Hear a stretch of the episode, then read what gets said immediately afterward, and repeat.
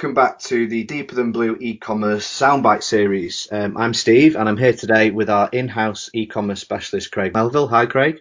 Hello. Hi. We're here also today with Mark Howes from BigCommerce, the leading SaaS e-commerce platform provider and trusted DTB partner. Hi Mark. Hi, morning guys.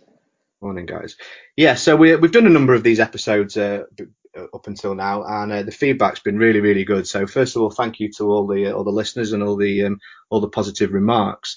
Uh, one thing that is coming up there though uh, from uh, the from the feedback is um, is the different the different offerings provided by the different e-commerce providers at the moment. There seems to be a bit of confusion out there in the market as to some offering their services as, as SaaS, as, some as PaaS, some as cloud. Um, so I think to begin with, Mark, on, to, on today's chat, I'd like you to um, so obviously, BigCommerce is it, labels yourself as a, as a SaaS provider, uh, and really outline uh, the differences and, and, why we would uh, we would you know consider a, a, SaaS over over the other options. Yeah, certainly. And I think the first thing to do is just to clear up the the use of the word cloud. Uh, both SaaS and PaaS solutions can be delivered as cloud solutions. Uh, that term is often used to describe the on-demand availability of computer resources, so CPUs, RAM, disk space. So um, regardless of whether you're SaaS or PaaS, they can both be delivered out of the cloud, but that doesn't mean they're the same thing at all. They, it couldn't be further from the truth.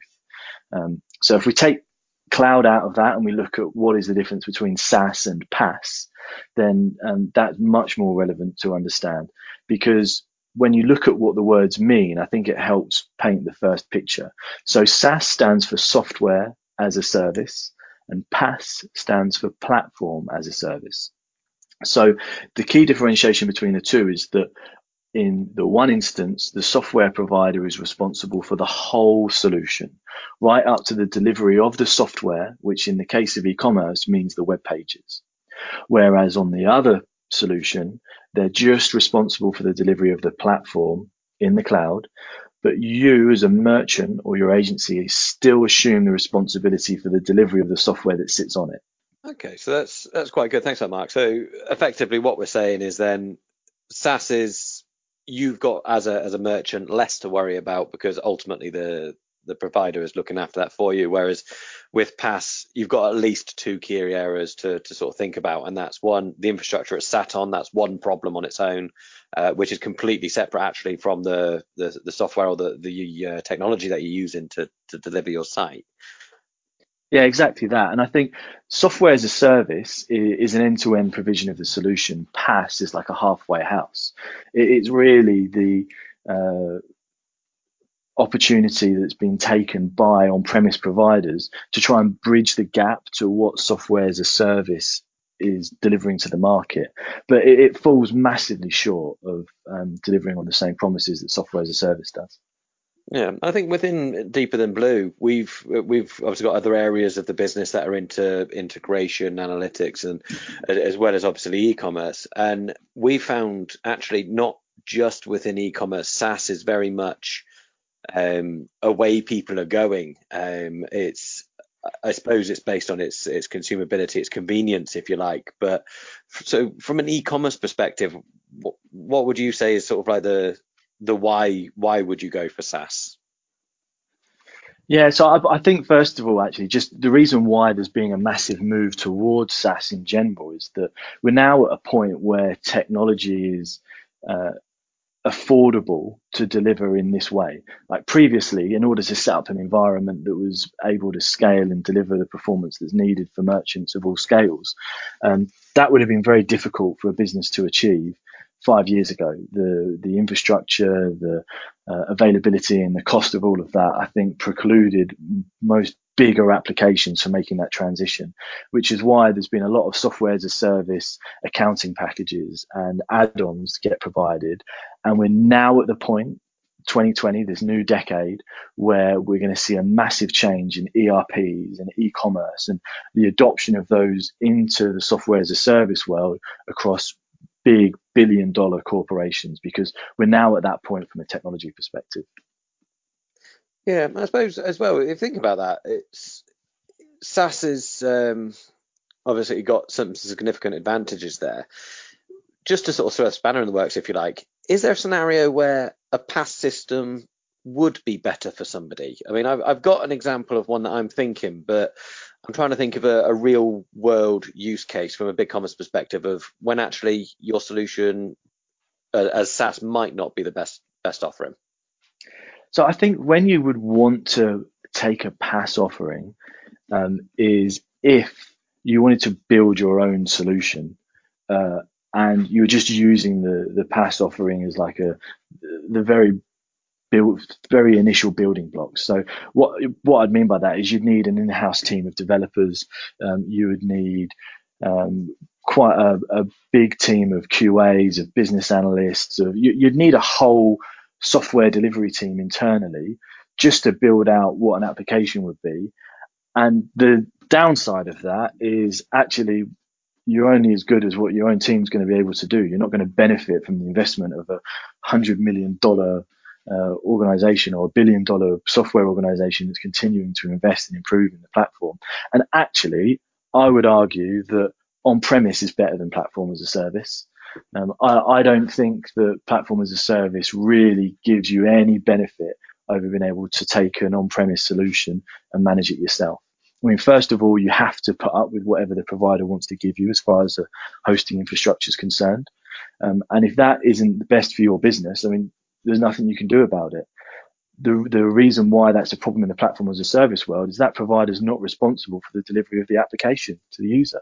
You are. You're still responsible for the maintenance. You're still responsible for the security. So you have to put up with whatever they're giving you. Um, some examples of where that's causing problems is I know from a former customer that when they had a code security problem, it took them 72 hours to get from QA to production the fix. The, the fix had been approved, it had been through QA, but their PaaS provider had a 72 hour SLA on uploading code into the production environment, which is crazy. That meant that they had three days of this security breach being on their site before they could upload the code fix to it. And I think it's further evidenced by the fact that um, the majority of our competitors' agencies refuse to use the cloud offering. Um, they only want to work with the uh, the on-premise version. So really, what we're saying then is, even if I've got, say, um, a load of server space spare um, sat in my, my back room because I've I'm running a nice nice uh, technology stack. Um, unless I've got effectively an army of of developers, then then really PaaS whether it be on cloud or on premise probably isn't going to be the most cost effective for me in the long run, even though it might be initially or on the face surface. But when I look at the the true whole life cost of of SaaS versus PaaS or or anything in those lines, when I actually take into account that actually that tin I got in the back room is good now, but in five years I'm gonna have to replace it all, um, and that's a, you know tens of thousands of pounds. Um, whereas I suppose with SaaS, is it just I've got one monthly fee, and that's that's all I've got to worry about, and all of that's taken care of, and that that's before yeah. I get into security concerns, I guess.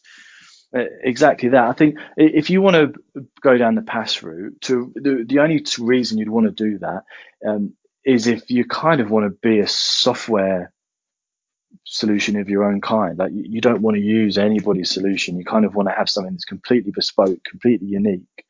Um, and I'd advise against that in most cases um, because then you get products and projects that are built in the land of one person. And no matter how good you are at building documentation and making sure processes are in place, someone in the business is going to want to get a change. It's going to get pushed through. It's going to get done. Documentation is going to get missed. No one's going to know how they've done it when that person leaves in a year.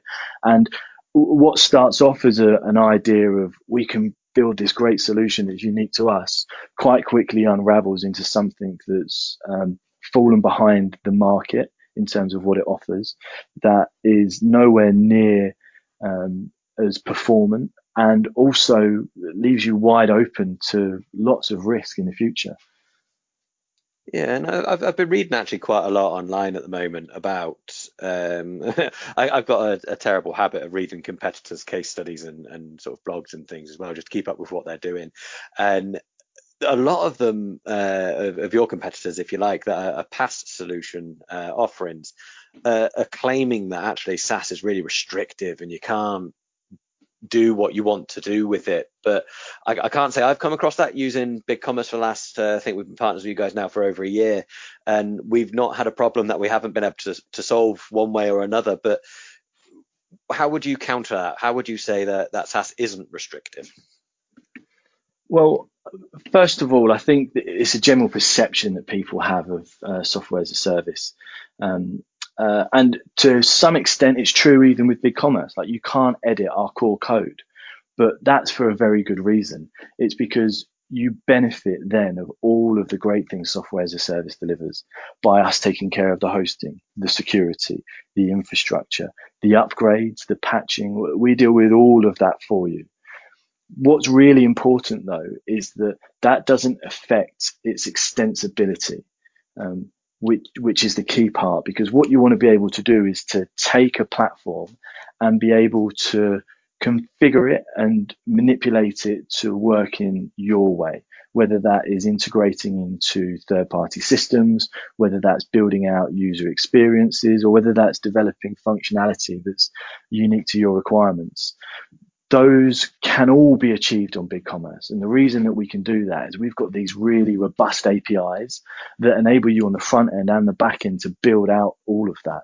Um, so yes, the core of BigCommerce isn't accessible, but actually that gives you loads of benefits and you're not then restricted because what you've got is full extensibility. I mean, what it essentially means is that you just have to approach solving for a problem from a different angle. Um, I've never, in my 18 months of being at BigCommerce personally, been presented with a requirement that we've been unable to solve for. Yeah, and I think I suppose then the the question I suppose back to those competitors would be why would you want to uh, to amend the core code? You know, you've got uh, the capability to to go completely headless, actually, on BigCommerce for that matter, and we'll, we'll probably talk about headless in a in a future um, soundbite. But if you can go completely headless, therefore the front end is 100% editable and can be created from scratch if you want it to be. Um, yep. Near enough, everything's open by by API. Certainly, anything that you'd want to add, amend, create, move, whatever, um, is completely customizable there. But you've got the the added benefit of actually its its reliability, the the fact that it can scale, and and all of the great points that you've come up with. There's I suppose the, the question I've answered my own question there, haven't I? Why would you want to enter, uh, access or, or edit the core code of BigCommerce? Well, quite frankly, you wouldn't because there's absolutely no need to. Yeah, Craig, do you want a sales job at BigCommerce? yeah, you've, done a great job there. It's exactly that. I, I don't know why you wouldn't. Um, uh, the only time you would is if, as we said at the start, you wanted to go down the path of being master of your own destiny and becoming your own software company. But for, for most businesses, that isn't what they want. What they want is the ability to know if they need to build out a bit of functionality that they can do it. Quite often, what I hear back from IT teams is, "You've not met our our VP of e-commerce. They come up with crazy ideas at a moment's notice, and we've got to get implemented by the end of the week. Like, how can I know that I'm not going to have any problems in your software as a service world? Well, what we then do is we say, well, look, show me what the what they've been like. Bring up the last year's worth of uh, crazy requests and we'll show you how in BigCommerce we would solve for them. And as I say, I've never been presented with a requirement that we've not been able to uh, achieve on BigCommerce. It's just a case of approaching it from a different angle. Can you edit our backend interface? No. Can you create new functionality so that you can build tools out for your users? Yes. Uh, so it's just approaching things from a different angle. Uh, and really and truly, I don't know why people wouldn't want to leverage it. Um, with BigCommerce, what people are able to do is completely remove the time and effort that's spent in dealing with everything to do with hosting, security, patches, upgrades, and focus all of that time instead on new revenue generating activities. It's same time, same money, different outcome. Sounds good to me. I mean, I, I can't think of any reason why they, they can justify anything other than SaaS, to be honest, at this, at this point. You know, I think there there will be a case, I suppose, if I wanted to set my own version of Amazon up, um, and I was going to scale it to that size, there, there could be an argument there. Um, in reality, is that possible for me to do? No. Um, but I think, you know, certainly for the vast majority of, of people and businesses out there, that actually SaaS is, is at very least worth a serious consideration. Yeah, and I think the the key point nowadays as well is that what you want to spend time innovating on and developing on is putting your business in front of the consumer. So it's about building out new ways in order to reach those consumers. The back end technology, the powerhouse of the transactions, of the product information of the customers, you want to have a tool like BigCommerce that's just provided. You don't even need to think about it. Pay us your uh, monthly annual subscription fee and it's just delivered for you. But what you know you've got for that are all of these tools and APIs and interfaces that you can use to go out there and innovate, to go out there and put yourself in front of your consumers so that you're front of mind um, uh, and, and going to get their business. Yeah, absolutely. And to be fair, actually, we've had some feedback from some of our customers recently. Um, you know, with the the serious increases in in demand on the e-commerce market, uh, you know, naturally, let alone with with recent um, extreme circumstances, e-commerce has effectively exploded in a in a really positive way. And a lot of our stores have come back to us, and, and the e-com managers have come back and said, do you know what? I'm actually able to sleep at night with all of this going on, knowing that it's just taken care of and the reliability's there. And I think some people go into it tentatively saying, do you know what? A lot of it could just be market and spin. But when you've got real life customers quoting it, and then you've got certainly from our perspective as well, the, the customers that we have put and, and helped onto BigCommerce coming back to us and saying, do you know what? It, it does do what they say it does. And I think that makes a massive difference. Yeah, it's great to hear that feedback as well. And I mean, ultimately, I believe this is one of the reasons why our platform last year got voted by Gartner's Peer Insights as the best e-commerce platform for fast-growing and mid-market businesses. Okay, well, well, thanks, guys. That's uh, it was a great conversation there um, on the uh, the virtues of SaaS and um, and working with uh, with both Deeper Than Blue and BigCommerce. Uh, just just one point there, Mark, that I'd like to to, to raise. Um, I suppose in a roundabout way, you do have Craig as a salesperson for BigCommerce, um, uh, he's he's very firmly sat within the uh, within the um, DTB uh, e-commerce um, e-commerce team, and uh, and we're looking forward to uh, to working on on more projects with you in the coming months. I hope everyone's enjoyed the um, the last in the three part episode of our uh, sound bites. Um, stay tuned to uh, for the release of uh, of the next in the series. Many thanks. Bye.